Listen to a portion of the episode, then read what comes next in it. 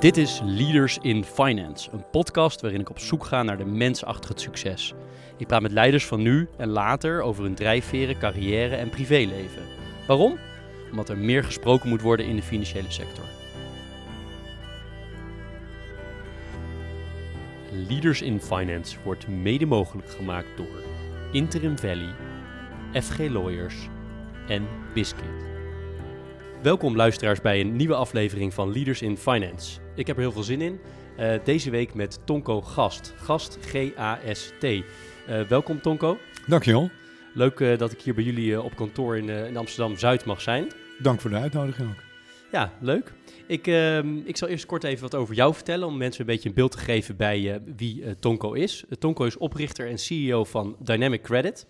Dynamic Credit is een vermogensbeheerder, risicoanalist en hypotheekaanbieder. De firma heeft meer dan 70.000 klanten, 10,5 miljard aan beheerd vermogen en kantoren in Amsterdam, New York en Jakarta. Tonko groeide op in Friesland en studeerde monetaire economie en deels ook nog technische cognitiewetenschappen in Groningen. Na enkele jaren als analist bij SNS werkte hij bij ABN AMRO als portfolio manager. Hij vertrok daarna naar New York om daar Dynamic Credit op te zetten. Daar was de firma in eerste instantie voornamelijk als vermogensbeheerder actief in de structured finance. Toen de kredietcrisis losbarstte, kwam daar risicoanalyse voor externe partijen bij. Als een van de eerste voorspelde Dynamic Credit problemen met de Amerikaanse hypotheekportefeuilles. Later dook hij met Dynamic Credit en dochter Bijbouwen juist in de Nederlandse hypotheekmarkt en tegenwoordig verstrekt hij direct hypotheken aan particulieren. Met een andere dochter genaamd Loonclear is hij actief in het faciliteren van het investeren in leningen. Tonko is 46 jaar oud en heeft een zoon van 12 en woont in Amsterdam. Ik denk dat mensen zo alvast een, redelijk uh, beeld hebben van, uh, van wie jij bent. En wat ik je eigenlijk als eerste zou willen vragen is, kan jij wat getallen over Dynamic Credit geven? Hoeveel mensen werken hier? Uh, andere getallen dan die ik genoemd ja, heb. Alright. bij Dynamic Credit werken ongeveer 80 mensen wereldwijd. Um, meer, merendeel zit in Amsterdam, een klein kantoor in New York en een klein kantoor in Jakarta. Leuk.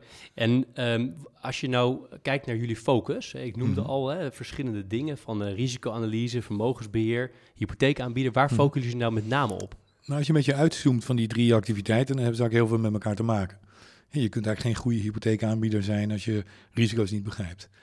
Uh, en als je als vermogens, je moet vermogensbeheer doen om geld op te halen om hypotheken te kunnen verstrekken. Dus het hoort allemaal samen. En um, uh, ja, het is door de loop van de tijd op een eigenlijk voor, ons hele organische manier gegroeid. Ehm, toen wij begonnen, toen kochten wij eigenlijk gewoon beleggingen die al bestonden. En mm, zeker in de ja, nasleep van de crisis bleek dat er eigenlijk konden wij nog steeds goed uh, vermogensbeheer geld aantrekken. Alleen waren de, de beleggingsmogelijkheden in de, wat we dan de vastrentende sfeer noemen, fixed income, waren heel beperkt. Dus toen dachten we, die moeten we dan zelf gaan maken. En dat werden Nederlandse hypotheken om te beginnen. En daarvoor eigenlijk het avontuur startte allemaal in Amerika, als ik dat zo mag uh, stellen. Wat was jouw trigger om naar Amerika te gaan? Oh ja, in 2003 ben ik daarheen gegaan. Ik, uh, um, ja, ik, ik, ben, ik ben altijd wel geïnteresseerd geweest in complexiteit en iets wat een beetje moeilijk is. En dan kon je daar waarde aan toevoegen als je dat transparant kon maken voor klanten of betere beslissingen, beleggingsbeslissingen maken. Um, ik ben toen ik begon, toen ik begon met werken, uh, werkte ik bij SNS Asset Management en daar uh, deed ik heel veel in uh, kredietrisico, um, met name het modelleren daarvan. En ik merkte dat er heel weinig mensen waren die ze daar echt diep in verdiepten. En dit is dan 1997, hè, nog voordat de euro kwam. En het idee was, als er een euro komt, dan is er één kredietmarkt. En dan wordt het ineens interessant om um, ook krediet te gaan verhandelen. Um, nog even een stapje terug, vlak daarvoor, ergens in 1996, ik was nog niet afgestudeerd, had ik, een, uh, had ik een plaatje gezien over risico in de wereld. En dat ging met name over renterisico. En er stond een heel klein uh, balkje naast dat renterisico. En dat was kredietrisico. En waar tenminste, het ging over de verhandelbaarheid van kredietrisico ten opzichte van renterisico. En ik dacht, als nou dat kredietrisico wat meer verhandelbaar wordt, dan wordt het een hele interessante markt. En ik ben toen begonnen bij SNS, waarbij ik met mijn toenmalige baas onderhandelde dat ik toch echt ja, niet vijf dagen aan het werk kon. ik, vond dat ik, ik vond dat veel te veel. Die overgang van het studentenleven naar een fulltime baan, dat, eh, dat was toch te gek. Dus ik, ik, ik ik moet echt vier dagen kan ik wel werken hier, maar dan moet ik op één dag in die week, één werkdag, moet ik toch mezelf wat kunnen verdiepen. en uh, dat deed ik dan ook serieus. Dan ging ik in de universiteitsbibliotheek zitten hier in Amsterdam. En dan had ik op, uh, op vrijdagmiddag had ik alle research die ik bij die asset manager SNS kon verzamelen, had ik uitgeprint en meegenomen. En dan ging ik het weekend plus maandag, gingen dat allemaal lezen. En dus op maandag zat ik echt de hele dag in de bibliotheek om, uh, om alles te lezen over kredietrisico, het modelleren van kredietrisico, kredietderivaten, uh, securitisaties. En dus ik merkte dat ik na, toen ik dat twee jaar had gedaan, dat ik een soort uh, ja, expert was geworden. in ieder geval op theoretisch gebied. Maar het had inmiddels ook heel veel praktisch, um, ja, nu met handvaten gekregen. En ja, ik was dus heel ja, bedreven geworden in het analyseren van kredietrisico. En, en, en, waarom Amerika uiteindelijk? Nou, Amerika, dat, dat, daar kreeg je een kans. Kijk, nu denken we allemaal in 2020, uh, iedereen heeft een start-up. Hè? en, uh, in de financiële sector zelfs. En in, ja, in 2003, dat, bestond niet, dat hele concept. Dat, ja, als, je, als je voor jezelf wilde beginnen, als, als, misschien als timmerman of een... Maar in de financiële sector lukte dat niet. En uh, dus ik... Um, ik had mezelf een beetje geplucht in die jaren. Tenminste, toen ik voor ABN AMRO portefeuillemanager werd, tussen 2001 en 2003. Toen, um, toen ging, vond ik het leuk om op allerlei conferenties uh, te vertellen over hoe je nou eigenlijk naar kredietrisico kon kijken. En hoe gesecuritiseerd kredietrisico werkte. En, uh, dus dat, dat deed ik op een gegeven moment, zat ik in een soort conferentiecircuit van allemaal... Ja, dat werd natuurlijk georganiseerd door banken. Dus je werd overal mee naartoe genomen en je zat op een podium en je kon van alles vertellen. En ik merkte dat ik daar, nou ja, dat ik het ook wel leuk vond, maar dat ik daardoor ook een soort uh, klein merknaampje opbouwde. Mensen die wat wilden we weten over gesecuritiseerd kredietrisico in die tijd, die, die belden even naar Tonka. Dus toen dacht ik, ik ga dat merknaampje in, in Amerika eens even van de grond helpen. En uh, dat was vrij naïef, want ik dacht, nou, dit, ik ga daarheen en dan begin ik toch gewoon. Maar dat duurde, nou, dat, ik ben in maart 2003 daar geland en ik had in november uh, ja, de eerste klant. Had je daar ook contacten? Nou, dat dacht ik, maar dat, ja, nee, ik had zeker contacten, maar niet echt contacten die me direct verder konden helpen om een vermogensbeheerder te beginnen. Um, dus ik werd op een gegeven moment gebeld door een Amerikaan die had gehoord dat ik, uh, dat ik naar Amerika was verhuisd. En die, uh, die zei, goh, laten we het samen doen. En hij had heel veel ervaring als bankier. En uh, ja, hij, hij had een zogenaamde sell-side ervaring. Dus meer de, de verkoopkant van de, van de bankkant. En ik kwam van de zogenaamde buy-side. Um, dus we waren heel leuk, goed complementair. En ook qua skillset. Ik was portefeuille manager slash analist. En hij was meer uh, fundraiser en uh, meer extern uh, gericht in die kant. Um, dus dat ging heel goed samen. Heb je vaak, ik zie, ik, ik zie mezelf, ik heb zo'n beeld in mijn hoofd dat jij daar door die, door die straten in New York loopt. heb je vaak gedacht van dit gaat hem gewoon niet worden hier? Nee, totaal niet. Ik dacht, sterker nog, ik dacht elke week over drie weken zijn we los. dus ik was wat optimistisch. Dus dat duurde al met al een maandje of acht. Maar het, het, leuke van New York was dat je daar steeds het werd doorverwezen. Dus dan had je je verhaal verteld ergens in, op zoek naar het eerste geld om te beheren. En bijna, bijna elk gesprek eindigde met, nou, dit werkt misschien niet voor mij, maar ik ken iemand en die moet je even bellen. Dat was fantastisch. Dat waren dus altijd mensen die, die mij niet kenden, maar die dan toch, nou ja, dan, dan dachten, god, dat is misschien niet voor iemand anders. En daardoor heb ik in acht maanden tijd, ik denk wel 60 mensen gesproken. Waarvan uh, ja, nummer 60 was beter. Wat, was een soort, uh, wat voor soort klant was dat, die eerste? Uh, dat was een, um, een, dat noemden ze daar een ultra high net worth family. Dus dat zijn miljardairs. En, hele leuke familie. Dat ik eigenlijk direct een goede klik mee. Ik had natuurlijk 59 keer mijn verhaal verteld. dus op een gegeven moment rolde het er wel goed uit. Ik ben natuurlijk, ja, weet je, in Nederland opgegroeid. Sterker nog in Friesland.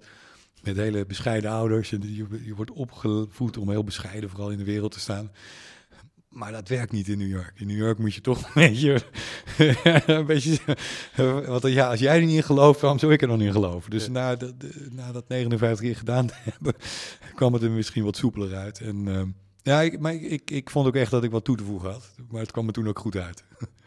En uiteindelijk ben je dus, heb je de overstap gemaakt naar, naar Nederland. Waarom ben je daar, daar gestopt in, uh, in Amerika? Nou, nou, wel doorgegaan, maar het was natuurlijk wel de, de crisis. Hè? Dus het was 2000, eind 2009 zijn we hier in uh, Amsterdam hebben we kantoor geopend.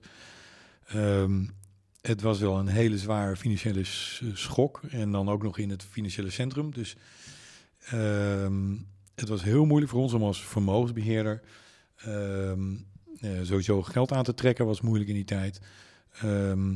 De, en het was ook een, laat ik zeggen, de markt herstelde ook in die zin. En in Amerika wel weer relatief snel. Terwijl in Europa zag je echt een lappendeken aan problemen die we in dat geval nog als adviseur konden helpen oplossen. En dus allerlei soorten risico die op de verkeerde plek zaten, wat niet gewaardeerd werd bijvoorbeeld. En dus we, begonnen eigenlijk met een waarderingsbusiness. Um, en wat heel leuk was, want in een waarderingsbusiness had je altijd twee partijen. Je had, een, uh, je had uh, degene die het risico nam en degene die het risico gaf. En die deden met elkaar een soort uh, financieringstransactie. En je kreeg zaken in elke deal hadden we twee nieuwe klanten. En op die manier kregen we steeds meer klanten, want elke tweede klant had zelf ook weer vijf andere partijen. En zo groeide het eigenlijk. Want je zegt, we zijn nog steeds actief daar. Is het ook nog steeds het risicoanalysewerk wat jullie daar doen? Ja, natuurlijk andere dingen. Ja, dat doen we in, in, in Amerika en hier. Uh, hebben we een, uh, ja, eigenlijk, uh, een, een advisory business. Dat hebben we nu bij een dochteronderneming van Dynamic ondergebracht. Dat heet Loonclear. En die doen fantastisch werk in het ja, transparant maken van risico. Met met name het, het helpen waarderen van, van allerlei ingewikkelde illiquide instrumenten. En je bent best bekend geworden, in, tenminste in de financiële wereld, met voorspellingen die je gedaan hebt over de hypotheekmarkten. Daar is vrij veel over, over geschreven ook. um, sommige mensen zeggen je was een klokkenluider. Uh, zie je dat zelf ook zo? Nou, dat, dat is wel licht overdreven misschien. Want ja, weet je, uiteindelijk heb ik natuurlijk ING gebeld. Uh, met, met wel het idee ook om een commerciële opdracht te krijgen. dus ik weet niet of dat achter echt elke klokkenluider zit, maar toen, maar toen ik merkte dat daar het totaal niet serieus werd genomen, toen dacht ik, nu moet ik toch even de Nederlandse bank bellen. kan je nog even toelichten wat je precies had ontdekt? Of wat je, waar je nou, kijk, wij hadden zelf ons geld als bedrijf bij uh, ING direct staan. Uh, en uh, dat, dat had mijn business partner daar, daar gestopt. En die, toen ik vroeg maar waarom, nou, natuurlijk omdat dat de hoogste rente was. En dat was natuurlijk vrij snel uitgezocht waarom ze zoveel rente konden betalen. En dat was omdat ze het beste risico namen. Um, en uh, nou ja, zo, zo begon eigenlijk onze analyse. En uh, wij kochten heel veel data in van, over hypotheken. En die konden we maand tot maand volgen.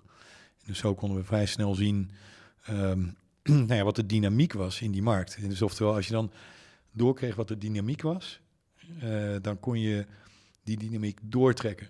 En de dynamiek was eigenlijk heel simpel. Het was huisprijzen, was het allerbelangrijkste, gecombineerd met één of twee andere risicofactoren. Wat vaak was dat mensen uh, niet hun inkomen hadden laten verifiëren. Dus dan was het vaak gelogen. Uh, uh, of het zat in een bubbelgebied uh, waar ook allerlei, laat ik zeggen, ruime kredietverstrekkingsnormen werden gehanteerd.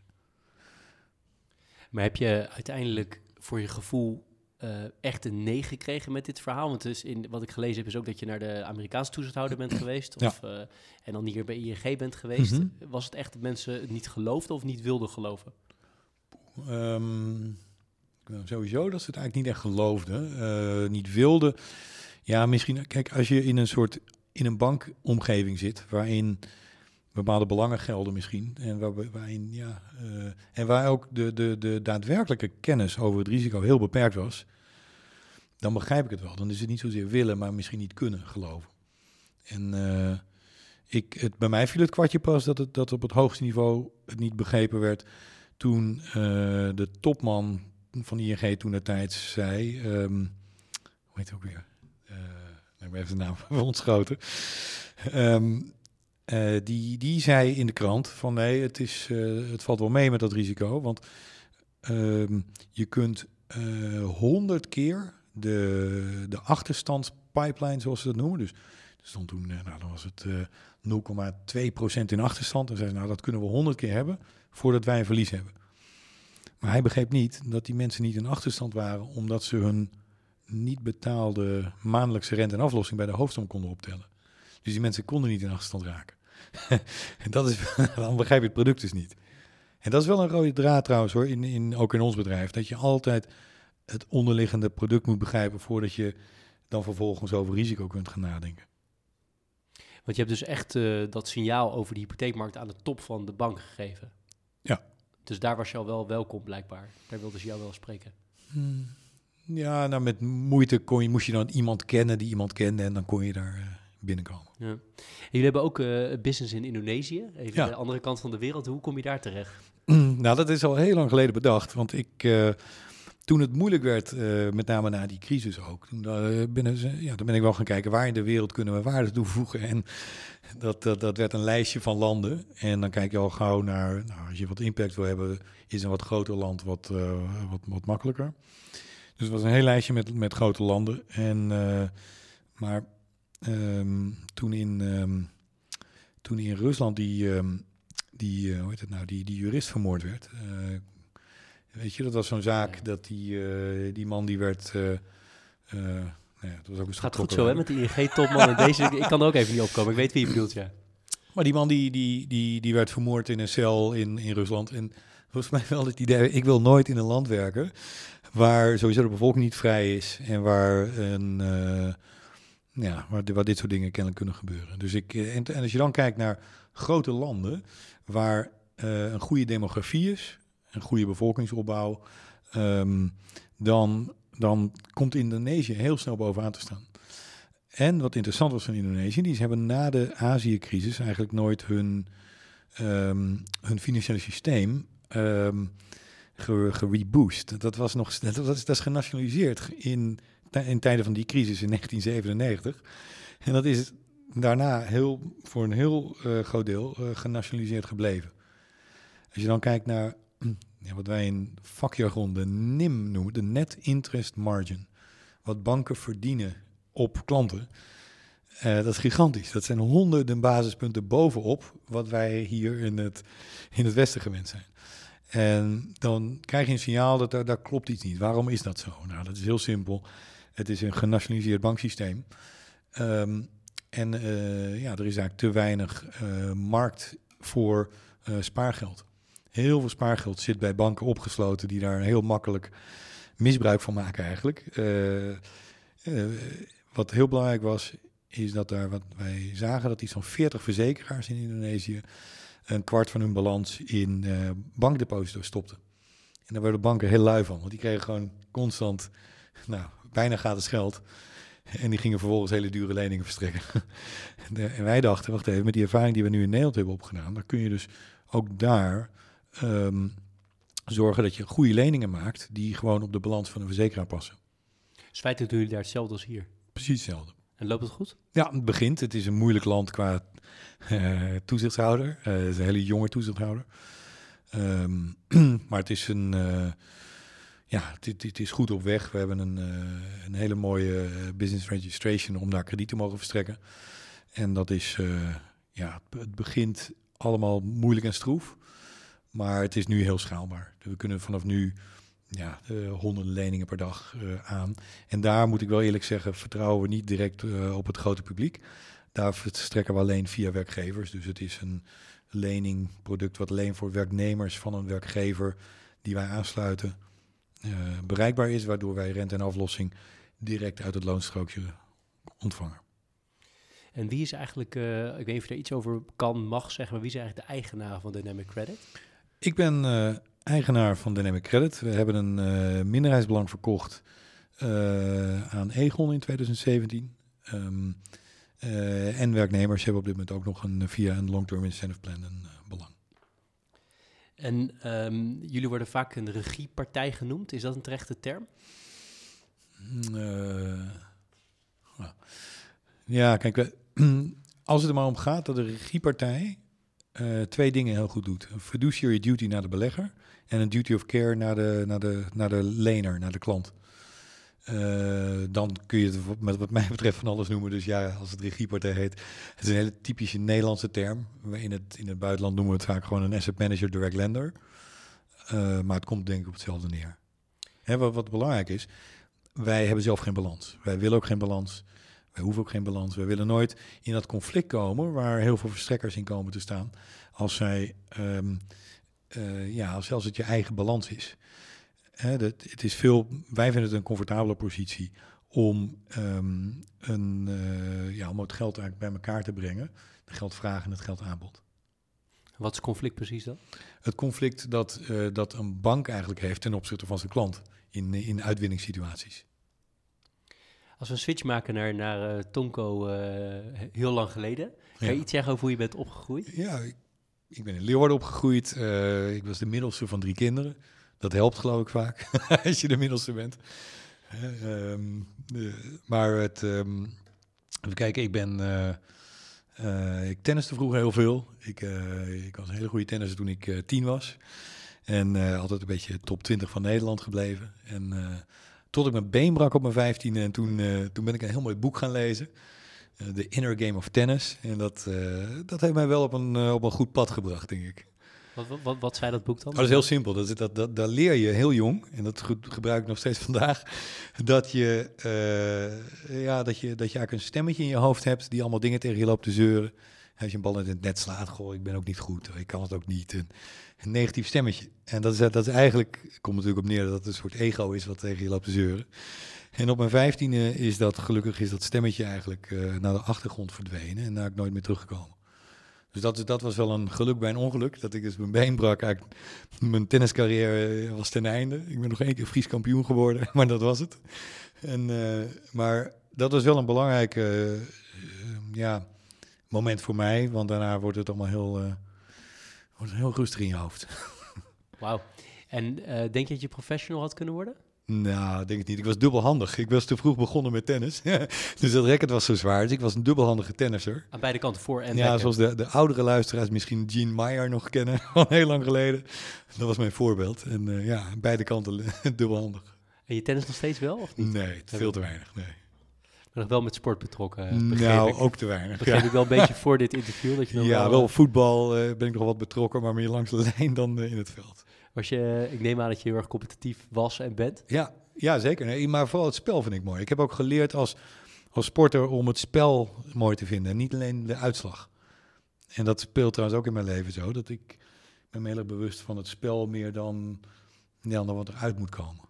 Kan je daar een concreet voorbeeld van geven in, in, in business? Nou ja, in business, kijk, als je heel erg vasthoudt aan, het, aan een soort doel, dan zijn sommige mensen die gaan zich daar ook een beetje aan verbinden op de een of andere manier. En ik moet eerlijk zeggen, ik sta heel erg los van mijn werk. Ik, ik ben mijn werk niet en uh, um, ik vind het en ik vind het ook het proces hoe je iets bereikt eigenlijk uh, uh, ja, bijna nog wel net zo belangrijk als wat je bereikt.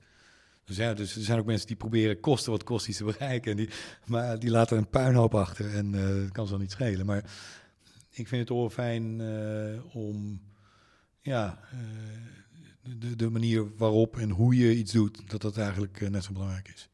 je bent een ontzettende ondernemer. Dat je dit allemaal van de grond hebt uh, weten te tillen. Is dat ook iets wat je van je ouders hebt meegekregen? Of het milieu waarin je opgroeide? Nou, mijn vader was huisarts, dus die had ook geen baas. die had, maar ja, je leert wel dat je goed moet zorgen voor mensen. En hij werkte hard, hè, 80 uur in de week. Met heel veel zorg.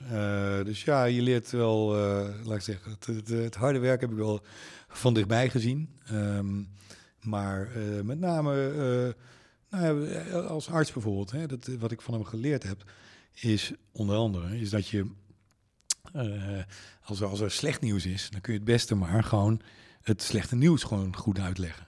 In plaats van dat je ergens omheen gaat draaien. dus in al die tijd heeft mijn vader nooit een tuchtzaak gehad, want hij was communicatief gewoon sterk. En ik denk dat dat ook, ja, dat dat ook belangrijk is in, in onze wereld, waarin ook dingen misgaan. Dus dat je ja, vrij open en direct kunt zijn over dat wat er misgaat. heb je nog andere bepaalde normen en waarden meegekregen waarvan je zegt, die, die heb ik nog steeds, daar denk ik nog steeds aan in mijn dagelijks werk? Ja, ja, nor ja nou, dat zijn er best veel waarschijnlijk. ja, kijk, um, het gaat uiteindelijk, nou dat heeft wel te maken met het feit dat het dus ook niet om die, die uitkomst gaat. Het, het gaat er veel meer om hoe je met mensen omgaat uh, en wat je toevoegt in plaats van wat je onttrekt. En heel veel businesses zijn toch bezig om overal iets aan te onttrekken. het, het, begint met iets toevoegen, denk ik. En uh, ik denk dat dat misschien wel een rode draad is. En als ik jou zo een beetje beluister, zeg je van... Hé, in het begin wilde ik al een soort studiedag, wilde ik echt in de materie duiken. Volgens mij ben je wel iemand die die inhoud aan zich ook Ja. ontzettend interessant vindt. Ik was, ik was 14 toen ik het boekje van eh, het boek van Arnold Heertje las. dat is heel mooi, eh, vond ik heel mooi, een dagboek eh, van de financiële crisis. dus dat las, las ik op mijn veertiende. Ging over de crisis van de jaren 70. En dat was allemaal columns waren dat van Arnold Heertje. En dat vond ik super interessant. Dat was natuurlijk allemaal, ik begreep er waarschijnlijk eh, de helft van, maar ik vond het heel interessant om, om eigenlijk die, die, ja, die economische dagboeken te lezen. Er zat zoveel complexiteit achter. Hè, Werkloosheid, inflatie. En wanneer wist je dan dat je in, ook in die financiële sector wilde gaan werken? Nou, toen ik dat boek las, Toen dacht ik ja. Ja, en hadden een buurman, de, de, de directeur van de Frieslandbank, die schreef ook columns. dat was eh, de heer Cuperus. En dat, dat was ook wel iemand, eh, ja, wiens columns ik dan las op, op mijn 14e, 15e.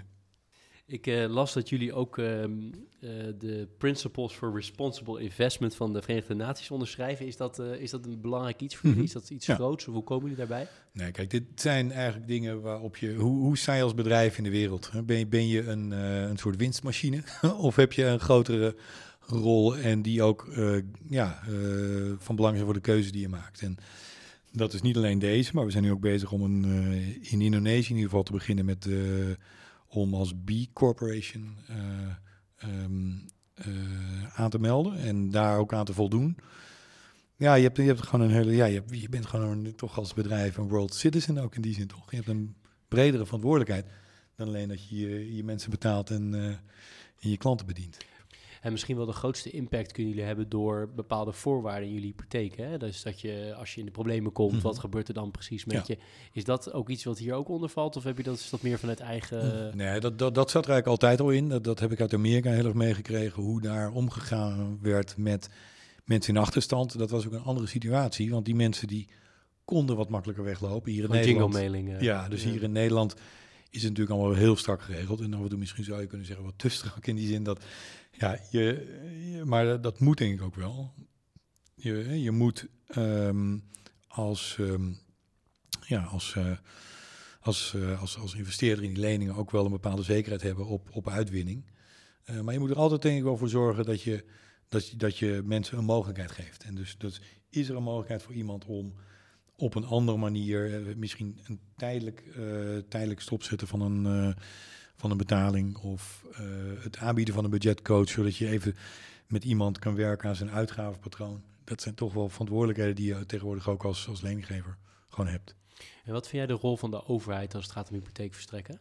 Nou, die is al heel groot. Ik vind hem eigenlijk iets te groot. Ik denk dat NAG, nou ja, dat, dat, dat, dat, dat is, zou je als marktverstorend kunnen, kunnen noemen. Want hè, de, de, de, de verliezen op hypotheken zijn zo laag geweest. In, de, in het slechtste jaar eh, van de crisis was het 13 basispunten. hè. 0,13 procent was het, was het slechtste jaar. Ehm, ja, in hoeverre is NAG nodig om voor verstrekkers eh, een lening te geven aan aan mensen die anders, hè, als ze zo, zouden ze die lening ook geven als ze geen NRG hadden? Nou, ik denk het wel. dus, dus ja, is het, is het, het, het, het verstoort een beetje. Het, het had een heel belangrijk nut. Maar ja, dus ik, ik zou eigenlijk liever zien dat, dat die rol wat kleiner wordt. En er is één vraag die ik eigenlijk niet durf te stellen, maar ik ga het toch doen, want we ontkomen er niet echt aan. Maar hoe kijk jij nou naar de hypotheekmarkt de komende tijd? Als Outlook, als- toch als, eh, als specialist en kenner, is daar iets over te zeggen? Ehm, nou, ik denk wat, wat je gaat zien is dat het een eh, continuering wordt van een trend die er al eh, was. Eh, dat bankbalansen dan eigenlijk met name voor het langere deel van de hypotheekmarkt duur wat, en misschien af en toe wat te duur zijn. En waardoor geld van pensioenfondsen en verzekeraars dus naar die markt toe stroomt. Ehm, maar waarbij de, de stap in de komende paar jaren is die we nu al hebben ingezet, is dat, dat er meer buitenlands institutioneel geld naar de markt komt. Dat geld heeft alleen vaak een wat langere aanlooptijd nodig, omdat mensen toch nog niet helemaal begrijpen hoe deze markt werkt. Eh, hoewel die steeds beter vergelijkbaar wordt doordat de hoge LTV's naar beneden zijn gebracht. Eh, dus de, de, de, ja, de volgende fase ziet meer internationaal geld binnenkomen. Wat op zich heel goed is. Ehm, hè, wat, eh, ja, ik, ik- hoop dat banken hun kredietcapaciteit of risicocapaciteit gebruiken voor eh, het maken van leningen die wat, wat moeilijker zijn dan een hypotheek.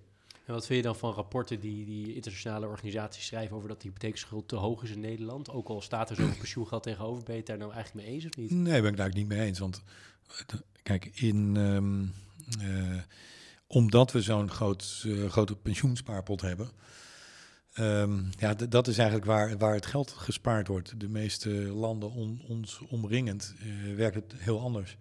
Daar heb je een daar besparen de meeste mensen gewoon bij de bank. En verstrekt de bank vanaf zijn balans die, die hypotheek op veel lagere rendementen.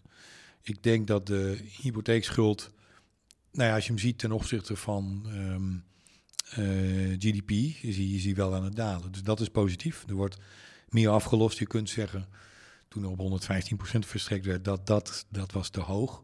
Maar zelfs die leningen hebben tot weinig verlies geleid. Ik ben een groot voorstander van dat, dat, dat de private sector zich gewoon moet kunnen uh, ja, financieren. Maar uh, ja, de, de, de, de, uh, hoe moet ik zeggen, de, de, het afnemen van die LTV's is alleen maar goed en gunstig. Een onderwerp wat ik heel interessant vind is verandering. Hè? Verandering in organisaties. Uh, nou, deze organisatie bestaat nu ook al een tijdje. Je moet snel veranderingen doorvoeren. Je gaat naar nieuwe markten. Je, je moet eens een keer wat herstructureren. Je moet eens een keer, naar, weet ik veel, wat je allemaal meemaakt als organisatie. Mm -hmm. Hoe voer jij veranderingen door?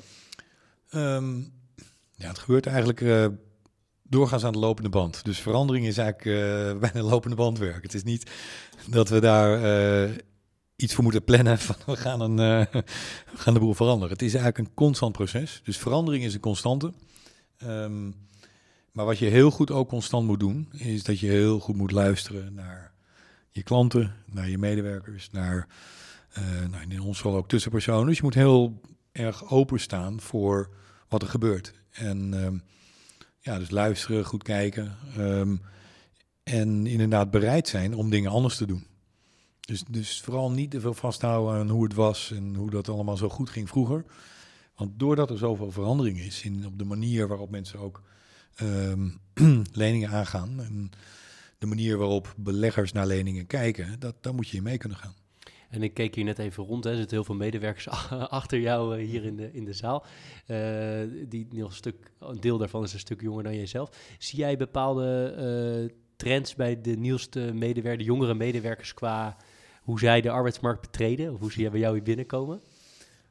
Ja, um, Ja, we begeven ons natuurlijk al vrij lang op de arbeidsmarkt, in, uh, sinds uh, 2003, bijna 20 jaar.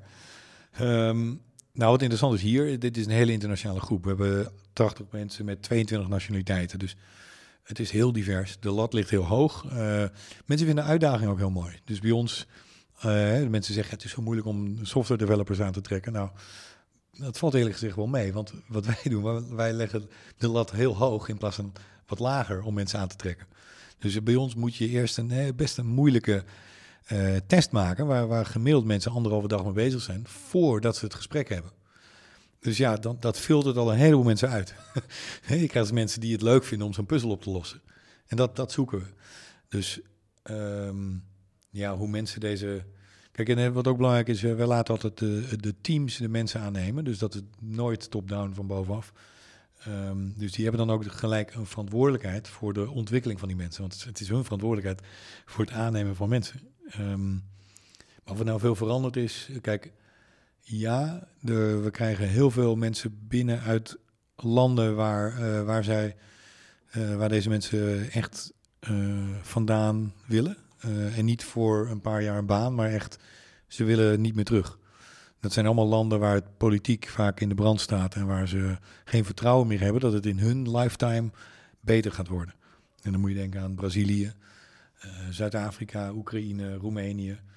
Uh, allerlei landen waar, ja, waar mensen het vertrouwen hebben verloren. Dus je, je krijgt een hele interessante... stroom Indonesiërs die je natuurlijk komen. nee, andersom eigenlijk, want ze willen daar wel heen. nee, maar het is, het, het, ik denk dat, dat um, dus de mensen die komen, dit is, dit is eigenlijk wel voor een heel groot deel uh, een bijna een soort immigrants culture hier. Weet je, ze gaan, het er, ze gaan ervoor, ze, ze maken er wat van. En ik ben zelf eigenlijk ook immigrant in New York geweest. Dat is, dat is ook een immigrants culture heb je daar. Daar zijn de eerste mensen die we aannamen, dat waren bijna altijd mensen op een beetje een uh, second tier uh, MBA. Want de first tier die eh, konden we niet betalen toen. Dus dan, nam je mensen aan van een second tier school. eh, en die kwamen dan bijna allemaal ook uit het buitenland. En die hadden er nog een baantje naast. En die, die moesten het wel zien te redden. Ja, en die work ethic en drive. Als je dat combineert met, met goede smarts, dan, eh, dan kun je heel ver komen. Wat zou jij nog heel graag willen bereiken met Dynamic Credit? Wat was het in jouw top drie van dingen die je echt heel, heel erg leuk zou vinden als je dat zou, eh, zou lukken? Ja, top drie. Dat is ja, precies. Goed Top meteen. vijf, Ja, ja. Nee, er zijn heel aantal dingen. Kijk, ik denk dat, we, dat ik het heel mooi zou vinden als wij met Dynamic kunnen, kunnen laten zien dat het, ehm, het model van non-bank lending, eh direct lending, hoe het ook allemaal heet, dat we dat eh, heel goed kunnen ondersteunen en kunnen laten groeien, zodat de financiële sector als geheel kleiner kan worden. Ik vind de financiële sector is te groot, is te zwaar, weegt te zwaar bij de reële economie. Dus ik draag heel graag bij aan een kleinere financiële sector. Dat is eigenlijk de, het doel van dit bedrijf. Ah, dat is interessant. Dus, maar wat zou je daar nog meer aan kunnen doen? Ja, dit laten groeien, maar zijn er Nou, nog andere dingen? Nou, dit, maar kijk, wij zijn heel erg bezig om bijvoorbeeld leningen te kopen van anderen, eh, van andere originators, die op een goede manier met hun klanten omgaan. Eh, ja, en dat kun je dus stimuleren door goedkoop, het goedkoopste geld te vinden wat je daar naartoe kan brengen. En per definitie wordt daarmee de financiële sector kleiner. De financial, hoe noem dat weer, eh, repression of de, de, de druk van de financiële sector kun je helpen eh, doen afnemen. Het is schandalig hoe in Indonesië hoeveel mensen te veel betalen voor geld. En dat is, dat is niet de bedoeling van geld. Zie, zie je nog andere plekken? Want ik vind het een super interessante stelling. Hè? Dat je eigenlijk zegt de, de financiële sector is, eh, is, is nou ja, te groot ten opzichte Mhm. van de reële economie. Zie je nog andere specifieke plekken in die sector waar echt flink in gesneden zou moeten worden wat jou betreft? Eh, plekken in de financiële... Ja, eh, maar die, die zijn echt, echt veel te groot. Delen daarvan. Die, eh, daar zouden we goed, eh, zouden we makkelijk in kunnen snijden. Als, eh, Ja, nu, ja kijk, nu, nu, moet ik oppassen, want, want dat, er zit natuurlijk in onze hypotheekverstrekking zit een heel grote groep adviseurs, tussenpersonen die een bepaalde rol hebben. Ehm, ons idee was een paar jaar geleden dat die rol eigenlijk ook wel wat te groot was, tenminste, of, of, of ja, hoe noem je dat? Ehm, te weinig waarde werd toegevoegd. Maar we hebben ook geleerd dat mensen het heel fijn vinden in een proces van een hypotheekaanvraag, dat ze een klopje op de schouder krijgen van het klopt eh, wat je aan het doen bent. Maar ja, dat, dat heeft ook zijn waarde. Maar ja, dus overal waar te veel tussen zit wat te weinig toevoegt, is te veel. Eh, maar er zijn genoeg adviseurs die wel veel waarde toevoegen door hun specifieke klantsituaties goed te begrijpen. Nou, je had niet een mooier bruggetje kunnen maken naar het volgende. Want ehm, jij zei aan het begin dat je nog, eh, nog een paar afleveringen gaat luisteren van Leaders in Finance. Maar dan weet je niet dat we ook altijd een, een teaser en een pleaser hebben. Ergens zo eh, op eh 80% van een interview. Ehm, en de teaser die ik had opgeschreven, die, die komt daar wel een beetje mee in de buurt. Die gaat als volgt. Dan moet jij maar aangeven wat je, daar, eh, wat je daarvan vindt. Dat eh, het echt transparant maken van de hypotheekmarkt voor, vanuit de consument, vanuit het Mhm. perspectief van de consument, is bijna niet mogelijk, omdat het zo complex is qua de hoeveelheid voorwaarden die erin kunnen zitten, of rentelooptijden, of looptijden in zijn algemeenheid, dat het echt vergelijken voor de consument bijna niet te doen is. Terwijl we dat wel zouden moeten willen misschien. Wat, wat vind je daarvan? Mm, nou ja, het is relatief, denk ik. Het was nog veel complexer met al de, alle belastingmaatregelen en, en eh, versleutelde producten in een hypotheek, wat er vroeger allemaal aan de gang was. Dus het is veel simpeler geworden. Nog steeds hebben wij, ik geloof, eh, meer dan 400 business rules in onze hypotheekaanvraag applicatie. Dus ja, het is 400 business rules, dat is nogal wat. Ehm, maar moet een consument die allemaal begrijpen? Nee, ik denk het niet. Ehm, ik denk dat het al veel simpeler is geworden. Eh, een, een moeilijke keuze die mensen vaak moeilijk vinden is een, een rentevastperiode. En dat begrijp ik ook, want daar is, geen, daar is niet één antwoord op. dus dat blijft altijd denk ik wel een moeilijk iets om uit te leggen voor mensen. Hè? Eh, hoe, hoe lang, eh, en da, da, da- daar kan een adviseur dan waarde in toevoegen. Maar SEC, het, de, het hypotheekproduct op zich, ja, wij proberen het ook met onze klant zo simpel mogelijk op te schrijven in de, in de overeenkomsten. Ehm, heel veel mensen lezen het toch niet echt helemaal, heb ik het idee. Ehm, want ja, het gaat hun ook niet om die hypotheek, het gaat hun om het huis. Eh, dus het is natuurlijk altijd een soort bijproduct. Beoordeel je wel eens van vrienden hypotheek aanvragen? Oh ja, die komen heel vaak door met allerlei... eh, Wat is je die nummer van één- mijn ouders zelfs. één? Nee, die van mijn ouders. Die, ik, ik, ik heb hun, eh, de, wat was het, de, de, de, de, de, de vergoede aflossingsclausule doorgerekend van de Rabobank een tijdje terug. Dat was een paar jaar geleden, dat klopte niet helemaal. Eh, ja, dus ik vind dat wel leuk om daar even in te duiken. Uh, wat is de nummer één tip die meestal mensen geeft? Om, waar, waar moeten ze naar kijken? Ehm, nou, be- bedenk de scenario's waarin eh, eh, je terecht kunt komen eh, met werk of echtscheiding. Dat zijn echt impactvolle gebeurtenissen. Be- be- wees daar goed op voorbereid. Hè, dus dat, dat, je, dat je arbeidsongeschiktheid, dat je een. ehm, eh, nou, en ook nadenkt. ik werk nu in een bepaalde sector, in een bepaalde regio. Weet je, dit is een lange termijn verplichting. Daar moet je wel goed bedenken. Hoe flexibel wil ik zijn? Is het toch misschien niet beter om nog een tijdje te huren? Nu is de vrije huursector te klein, maar ik denk dat huren, dat zeg ik zelfs als hypotheekverstrekker, nog steeds een, een, een af en toe wat.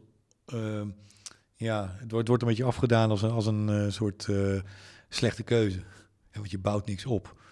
Eh, dat, ik, ik, ik vind wel dat je niet moet onderschatten hoeveel optionaliteit huur eigenlijk heeft, wat heel positief is. Ja, dat is grappig, want de economie, eh, steeds meer worden huurachtige producten populairder. Ja.